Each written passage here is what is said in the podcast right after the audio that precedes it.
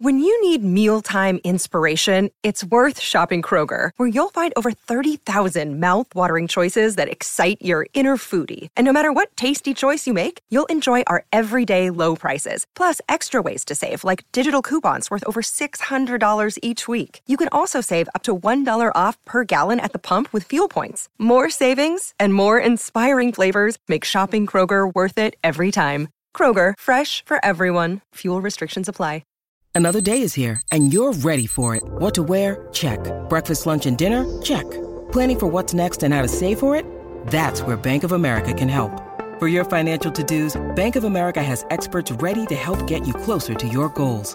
Get started at one of our local financial centers or 24-7 in our mobile banking app. Find a location near you at bankofamerica.com slash talk to us. What would you like the power to do? Mobile banking requires downloading the app and is only available for select devices. Message and data rates may apply. Bank of America and a member FDIC.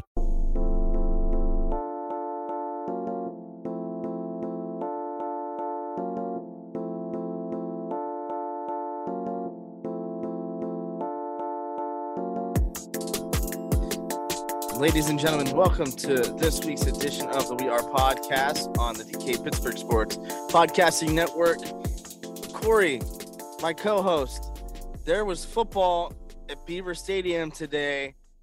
And while it might not be the same as what we'll see in the fall, there were people wearing shoulder pads, there was tailgating, there was footballs being thrown, and there were interceptions, and they weren't all from Sean Clifford what was the atmosphere like at Beaver Stadium today? It was it was kind of football, Jared. Uh, at the Blue what do you White. mean by kind of football? Because kind like, of football. Uh, well, it's interesting because uh, I think this is like my 17th year covering Penn State football. I look, I actually kind of enjoy the blue white game. I've and I'm talking about from a football standpoint. mhm. Uh, I I it, it has never been more than what it is. It's a practice. It's one out of 15 practices. But, you know, for most of my tenure covering Penn State football, the blue white game was an actual football game. There, there was still a scrimmage. They played for four quarters. And, and you know they kept score, and the offense had to stop. The had to try to score, and the defense had. It, it was legitimate football, just kind of dumbed it down. Um, and I, I've always, I, I think you could glean something from it to a degree. What we saw Saturday, and we're filming, we're recording this just a few hours after the blue white scrimmage. It was weird. You know, there was some football, then there was some seven on seven. And by the way, Sean Clifford, you play a seven on seven league. I think you could be pretty damn good. so, well, uh, listen, I, I would imagine that's because he's not spending some time on his back. If Well, it's right, a seven right. on seven league, there's no offensive line, and I mean, when when there's no offensive line, that's not too bad for Sean Clifford. Yeah, I, I- so it's interesting. So there was some football, then they would do some drills, then they would play some football, then they'd do some special team stuff, and then they play. Uh, you look, uh, I'll be honest with you. I don't know what the hell was going on most of the time. I mean, you, you're watching every five or ten minutes, and it changes, and you're trying, you're trying to. My my job as an analyst, Jared, I've always felt like was to try to relay what I see and give fans maybe some information that they can use to help them feel good, bad, indifferent, uh, whatever, whatever the sport. Um, I don't know that we really saw anything a whole lot from the from the blue white scrimmage Saturday, Jared. That was uh, you always say you take this stuff with a grain of salt. Uh, you take this thing with a truckload of salt, uh, and, and you just kind of you kind of shrug your shoulders and say, well, you know, like you said, what'd you say? They put some shoulder pads on. There, there were football dudes doing some football things on the field. Hey, there's nothing wrong with that, Corey. Now, I'm I saw a couple bits and pieces of the game here and there on the Big Ten Network. I'm in baseball mode, so I was at uh, PNG Field for some Altoona Curve action. But what I saw out of Keyvone Lee was pretty good. Keyvone Lee, uh, uh, running back, looked pretty solid. It looked like they were attempting to establish the run game. Now, let's be real. That's not the first string defense that he's going up against. So, I mean, that's you take the good and the bad, but Keyvone Lee looked pretty good. And that running back room has some experience. And they've added Nick Singleton and Kaytron Allen, which are two huge impact players should we get to that point in the season. Well, this is a good discussion. I'll give you credit because you backed Keyvone Lee during the season last year. I backed Noah Cain. Noah Cain really never emerged from being more than a shell of himself. Um, and Keyvone Lee after he got back. hurt, man. Yeah, Noah Cain hasn't been the same. Yeah, but but it's not like Keyvone Lee was great either. But I, am I'm reading this from what I wrote here at uh, DK Pittsburgh Sports. Uh, I, I, wrote as much as everyone wants to see no, Nick Singleton. I have a lot of faith in Keyvone Lee and believe he can be a good tailback. Now, I'm also reading a, a message that somebody wrote, and this is funny, Jared. He said, I disagree on Lee. I think he's just a guy. I just I I just got a kick out of that comment. I disagree on Lee. I think he's just a guy. So I, I go back to 2015. Uh, mm-hmm. There was or yeah, what 2016. There was no yeah I guess it was 2050 There was no uh, feeling from James Franklin going into that season that a key, that he had any faith in Akeel Lynch. Akeel Lynch was a returning no. starter, Never. and you're thinking like, okay, well, Akeel Lynch looked pretty good. I think he had 700 yards the year before. Why isn't James Franklin saying more positive things about Akeel Lynch? He never did. He never did it. Well, then we found out number 26 was was there, and it took Saquon Barkley yeah, existed until game two. The rest we, we kind of realized. So I, I I'm really curious to see what the, what the distri- distribution is going to be because I, I do like Keyvone Lee. They're clearly going to want to get Nick Singleton some some carries depending on how the offensive line goes. But I will tell you this, buddy, Devyn Ford. We we've slept on Devyn Ford, I think, for a while. Devyn Ford was the number five running back recruit in the country when he mm-hmm. came to Penn State, a four star guy, uh, and he looked pretty good today uh, on Saturday as well. So I like Keyvone Lee. I think Devyn Ford could be a guy that we shouldn't sleep on. Everybody always wants to see the prized recruit, and that's Nick Singleton. But I, I mean, I, I, I think Keyvone Lee will be the guy to go into the season, and I wouldn't be surprised if Devyn Ford is the second guy. Corey, it's not very often that we agree on something, so I'm very glad that uh, we finally agree on something. So we're going to take that right into the break, and then when we come back in the second segment, we're going to talk about a little bit more about that seven on seven and about Clifford, the quarterbacks and the wide receivers since, you know, seven on sevens primarily focus on them. We'll catch you right after the break on the DK Pittsburgh Sports Podcasting Network.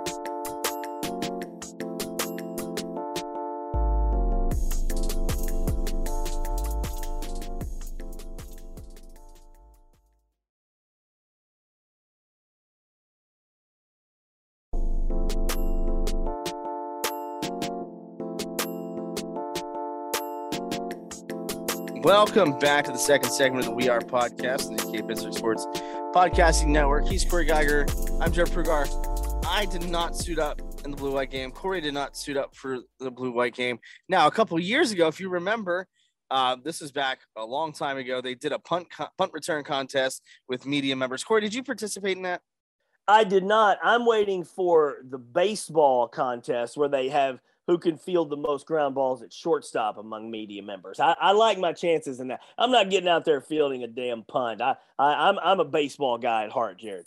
No, and I understand that. Now I, I used to play football. I've coached football for a couple years here in Altoona. And, you know, I was trying to return a punt. I thought for sure I was going to snap at least one or both of my hamstrings because past Daniel Pasquariello, the punter, um, nothing against him. He shanked it. Uh, I had a long way to run. I did not track it down. And I you know, I just got done being sore here yesterday, and that happened a couple years ago. Thomas, um, you know who loved that? Thomas Frank Carr, who's now right, he won. Blue, he he. I think he, I think that's still one of his greatest life achievements that he was able to catch a couple of those punts. Right. So now let's pivot to the skill positions, right? Because punt returners are mainly receivers and some uh some running backs. Seven on seven drills feature a lot of quarterback, wide receiver, um, obviously that is essentially the seven on seven, right? You have your your quarterback, your running back, potentially uh, probably about four receivers and a tight end, or five receivers and a tight end, however you want to do it. Um, as far as that goes, uh, depending on on what you want to run. You said in the first segment, in the opening segment, Sean Clifford looked pretty good. Obviously, seven on seven, there's no line. They're down doing lineman drills and different things when seven on sevens are happening, but no line. He's upright. He's able to stay in the pocket. He's able to throw and do Sean Clifford things. that's always a good sign. Yeah, there was there was some football, there was some seven on seven, and for as much as I and maybe some other people might look at Sean Clifford's career and just kind of give a big ho hum about it uh, because he he's just an average college quarterback. You know what you're going to get from Sean Clifford. He's been around for 17 years. Good, so, bad, or indifferent. Yeah. Yeah. So you know, you know what he can do, and what Sean Clifford can do is manage a football game. There, yes. There's no question he can manage a football game, and if you give him a running game like they had in 2019 with Journey Brown, the second half of that year especially, oh my gosh, then, yeah, then Penn State can win a lot of games. If Sean Clifford has to do everything himself, then Penn State's going to lose a lot of games. That's that's the mm-hmm. reality of what Penn State is. But Sean Clifford is the talented guy. I, I do want to say that for as much grief as I might, you know, give him sometimes, he is a talented guy. He's a much better runner than any of us ever thought. He know he can take off. He can make a play with it. It's it's just the inconsistency with the throws. But in a blue white setting, it was clear that Sean Clifford uh, is is really far and away the, the leading quarterback on that team. You, you see the way he handles everything with poise. Christian Veilleux did a nice job. Drew Allar did not. Uh, Drew Allar did not have a good day. Now, let's backtrack to what we said 15 minutes ago. This is a practice. It's one practice out of 15. You take it with a grain of salt. But when you're the number one quarterback recruit in the country, all eyes are on you.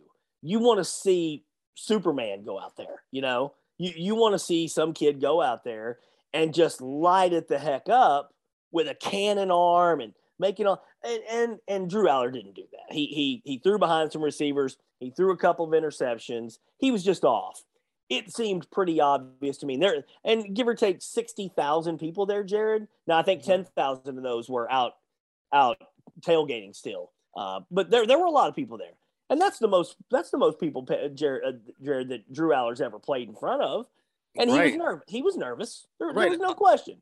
A lot of those people, a lot of those players haven't played in front of full crowds in that's nearly right. two or three years. So, and there's nothing at all like I mean, number one, a blue white crowd, but like a Penn State crowd at Beaver Stadium. So, you know, at last year they had two two scrimmages there um, that we were open to see, and I thought that was great. I like that. Um, but yeah, I mean, I'm excited to see what Allar can do. But I think one of the things that we kind of look, you know, one of the talk leading up to the NFL draft is about Jahan Dotson, where he's going to fall. But at Penn State, it's who's going to replace Jahan Dotson because there is quite a good bit of quality receiver depth at uh, at Penn State. Uh, one of the guys who kind of first uh, the first uh, drive from scrimmage, um, Mitchell Tinsley. He's a Western Kentucky transfer. Um, he's he, he opened it up with a touchdown. Um, you know, it, it, this is 1,400 yards, 14 touchdowns at Western Kentucky last year. He, I think he's going to come in and, and, make an impact immediately. I don't think he's going to put up Jahan Dotson type numbers, but if you couple him with Keandre Lambert Smith, um, Parker Washington, and some of the and Malik Mega, that's a really good set of receivers for the Nittany Lions. You hope. Uh, I do think Parker Washington can and will be the number one guy, but Mitchell Tinsley caught 87 passes for 1,400 yards last year and 14 TDs. Now that's a good ever, backup option. Well, if you ever watched Western Kentucky, they were all. It was awesome watching them. They aired it the hell out, man. They they threw it a ton their quarterback Bailey Zappe, who I followed when he was at Houston Baptist a couple years ago. He threw for almost six thousand yards. I'm not. I'm not exaggerating. Six, almost six thousand yards. Mm-hmm. So Mitchell, Mitchell Tinsley knows how to run routes, how to catch the ball. He's, he's going to be ready for the ball. Now, do I know what kind of receiver he is compared to a Jahan Dotson? Jahan Dotson Jared, did he ever drop a ball at Penn State? I mean, one. I you know I, I asked that somewhat facetiously. I'm sure he did, but I don't remember it. I mean, Jahan Dotson was an unbelievably uh, skilled receiver and deceptively fast. You'd get him the ball in space and he'd just take off. So he is going to be tough to replace. But I, you know, but you're bringing in a guy that's caught a lot of balls in Mitchell Tinsley. I do think Parker Washington can be a 70 reception guy. Um, so that at least gives, and we're we're going to go along with the notion of Sean Clifford because it's it's not going to be Drew Allar. Maybe we'll talk more about that in the third segment of of exactly what their quarterback situation will look like. But I I, I like the fact that they've got some weapon. I think I think Mega Malik Mega could be a guy that either this year or next year could could could really come into his own and emerge. Keandre Lambert Smith uh, showed some good things last year, so there there are weapons there. But is there a Chris Godwin in this group? Is there a Jahan Dotson in this group? I don't think we know that yet. Right. I, my player to watch is Malik Mega. I think he's got the skills and the size to really, really put something together. But again, I think this is a very deep unit. I think this is probably, you know, um, and I think this is a pretty talented team. Now, of course, on paper, it can be as talented as it as they want, but they got to back it up. They got to put it all together. And clearly, you know, there's a lot of time for that to happen. But at the same time, I'm very interested to see how these players develop. I think Tinsley ends up being a very good backup option at the one receiver at number one receiver if Parker Washington isn't able to do it. But I do think that this group is able is going to be able to take the top off of defenses while also hitting some underneath stuff. And I think when you have that versatility, that's only going to make Sean Clifford's um, you know options a lot better. But it depends on what kind of identity that Penn State offense is going to have. Exactly. And what the, and that's that's huge because they need to figure out early and often how what their identity is. Are they going to be a pass first team or are they going to be a run first team? And if they can run the football effectively, it's only going to open up those doors for the offense. And we're not even talking about the tight ends because I think the tight ends are talented too. Well, the offensive line, it's 2022. Let's check it back again in 2027 and we'll be talking about the offensive line. And let's check check back in 2033, and we'll be talking about the offensive line. And hopefully we're still alive in 2071 because I think we're going to be talking about Penn State's offensive line. It, it just seems like it is the never-ending question of will their offensive line be able to get the job done? And because we can talk about Sean Clifford, we can talk about Mitchell Tinsley and Parker Washington. If they can't run the ball, bye bye bye season. Yeah. See ya. No, you're absolutely right. I mean, that's it's that's it was their offense. Their running game was terrible last year. And again, let's go back to 2019, as I said earlier.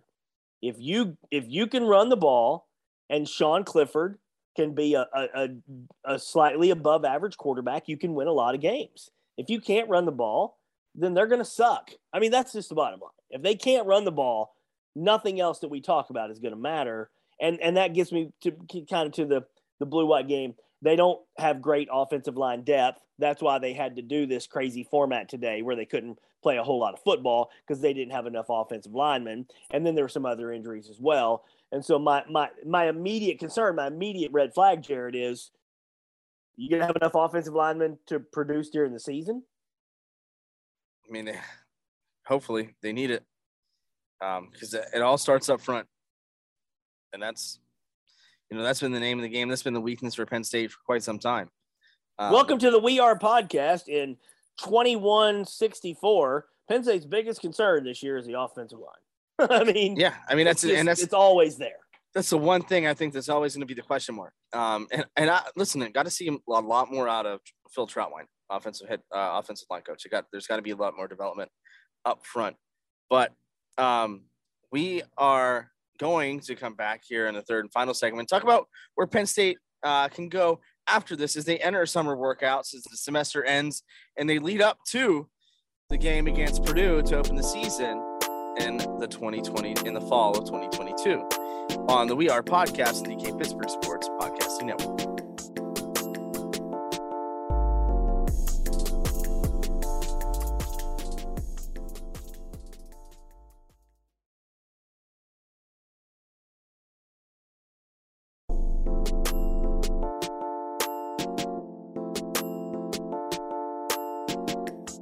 Welcome back to the third and final segment of the We Are podcast. He's Corey. I'm Jared. We're here again for the third and final segment. Of course, you know that. But why you're really here listening to the third segment is who we think is going to be quarterback in the fall. Well, if you want a shocking answer, um, you might as well turn off the channel now.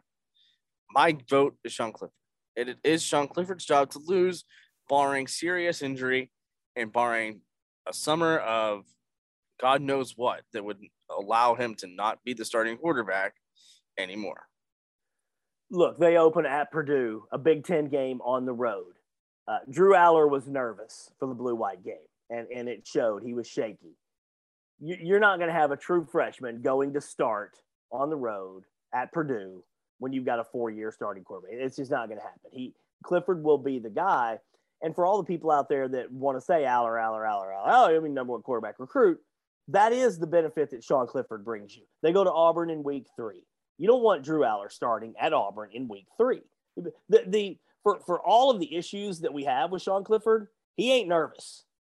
Right? He's he's not gonna be nervous. He's played in a ton of big games. Some of them he's played well, some of them he hasn't, but he has mm-hmm. played in games. You know what you're gonna get. And by the way, both he and James Franklin said Sean Clifford has be- had his best spring of his career. So that which is, is impressive because he's yeah. had about 75. yeah. So the key then, Jared, is this. I think Christian Veilleux is the backup. And then we can have an interesting discussion about the dynamic of the backup quarterback when you have a tremendous recruit mm-hmm. in the transfer portal era. You see what I'm getting at? Yeah. Because you have to keep Drew Allar happy or else he bolts. And so uh, the good news here, and I talked about this a lot on my radio show last week. I think 2024 is the year for Penn State. I don't think they're going to be all that great in 2022. I think 2023 maybe his first year, Allar's first year as a starter, growing. I think 2024 Penn State could make a college football playoff. I really do. With the recruiting, if things develop, then then, then there there is that nugget out there in a couple of years. But I think Christian Veilleux, Jared, is the backup to start the season. Christian Veilleux has been there. He's played in games. He started a game. Who is the backup in the middle of the season, though, Jared? If they start three and three and you're kind of giving up on the season, do you go to Drew Allar then? Do you have to go to Drew Allar then? Because if you don't, and Christian Veilleux comes in and plays well the second half of the year, boom, Drew Allar could be gone. And you see, that's the dynamic that we've never encountered before in college football with this transfer portal. Yeah, I mean that's something you always have to be cognizant of because it's scary. But let's think about it. I mean, this uh, same the situation happened to Penn State last year. They had Sean Clifford number one. Then it was TaQuan Roberson, who was number two. Veilleux was number three, and then by the end of the year, it was Veilleux number two, and now TaQuan Roberson has has gone has gone. Yeah, but none of those were now, the number now, one of course, quarterback in the country. Yeah, right.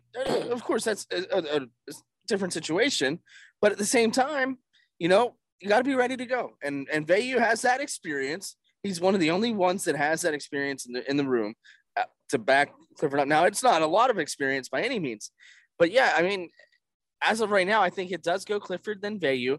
And then you got to see what Allar and Beau Pribula do. Uh, I think Perbula gives them an option at the red shirt.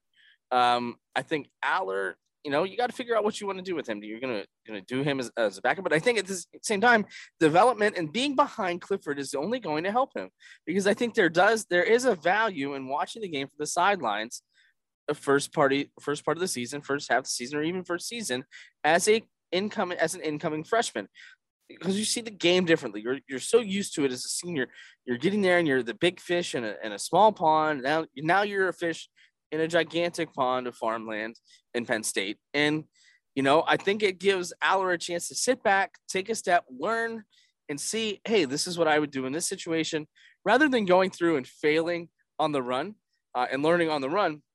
You can take a step back, develop, and I think that's what guys like Allar and Beau Pribula need more than anything. I'm not saying that Christian Veilleux doesn't need that, but I think you know he's been there, he's established as a, as a veteran now, um, comparatively speaking to, to those in the room. But you know, I, I liked their chances of being there and just you know learning and developing. Jared, Jared, would you stop living in the past and trying to bring 70 years of logic to college football today. Because everything you said is absolutely true and has been absolutely true until now. Everything you said doesn't matter in the age of the transfer portal. You see what I'm getting at? Yeah. I'm Oh, a yeah. huge I'm a huge believer in quarterbacks learning. I'm a huge believer that an NFL quarterback should be able to sit for a year or two. Yes, yes, yes, yes. That doesn't happen anymore. You, you- they give up on guys halfway poor, through the poor rookie year. Trevor Lawrence. Oh my I'm god. I'm a I'm a huge believer in in Drew Allar coming in and sitting for a year. But that's not what a 19 year old that's not how they were born how, how they were brought up in the game and it's certainly not how things are going to be in the future if you follow what i'm saying with the nil okay so let's just look at this from the penn state standpoint. This is, this is a great discussion. Everything you said is right. Sean clifford starts for the whole year. Drew Allar comes in and starts for next year. Everything's fine. That's the plan. That's my plan. 2023, he'll be a first year starter. 2024, I think he can get Penn State to the college football playoff. Unless somebody comes and offers him a million dollars to come play for them. What if he's already making a million dollars at Penn State? He's not. I know that for a fact. I absolutely know that for a fact that he does not have a giant deal, nor does Nick Singleton. Um, so that and, and that that's not fully been made, but I can guarantee you they don't have that giant deal. And that's my point. Because everything you said, which made perfect sense for the last 70 years of college football, is not relevant today. What's relevant today is if if they're three and three and James Franklin decides to go to uh, Christian Veilleux in Game Seven, which I think is against Minnesota. You, I don't look. I don't know Drew Allar for for anybody, but you run the risk of pissing that kid off and having him leave. And now Yeah. you're running the risk of what I just said. Could you get to the college football playoff in 2024 with the number one quarterback recruit, a guy who might be a first, second round NFL draft pick in a few years? You have to basically kiss ass. You have to do everything that you can to make sure you appease those guys. Nobody gave a damn that Taquan Roberson left. And I like Christian Veilleux, but you know, he's not Drew Allar. He doesn't have Drew Allar's upside or ceiling. So th- that's the point, Jared, is that everything you said makes perfect sense, but none of it is none of it is the reality for college football any longer. Right. And I think we're seeing that in college basketball, especially with the coaches that have been leaving over the course of the last few years. Jay Wright, I, a step down at Villanova. That's right. Tired Mike- of dealing with this stuff. Right. Mike Krzyzewski, he's out. Roy Williams, he's out too. We're seeing a lot of guys, the elder statesmen in the coaching world. Listen, NIL is not something that these guys are used to, nor is it something that they really want to worry about. But at the end of the day, you have to because you have teams like Texas A&M writing blank checks to linemen for God knows what kind of money, and they're hauling in five star after five star after five star. And hey, you know what?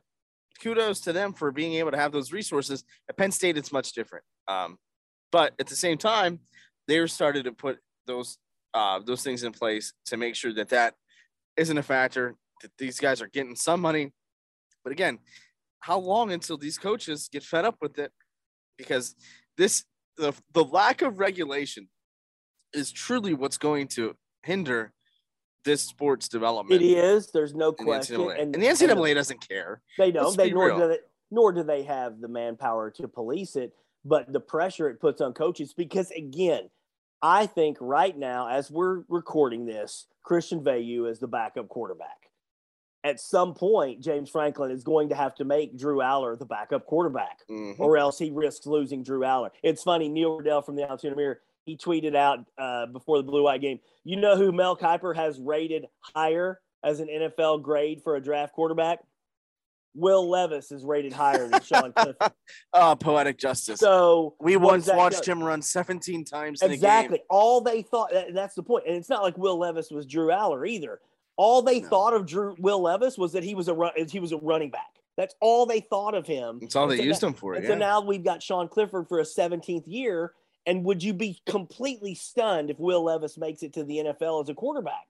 Not not necessarily. I mean, he he can do. He has the arm. He definitely has the so arm. right. So that's that's the danger that these coaches face, and there's so, when you cannot be James Franklin and have the number one quarterback in the country leave your program.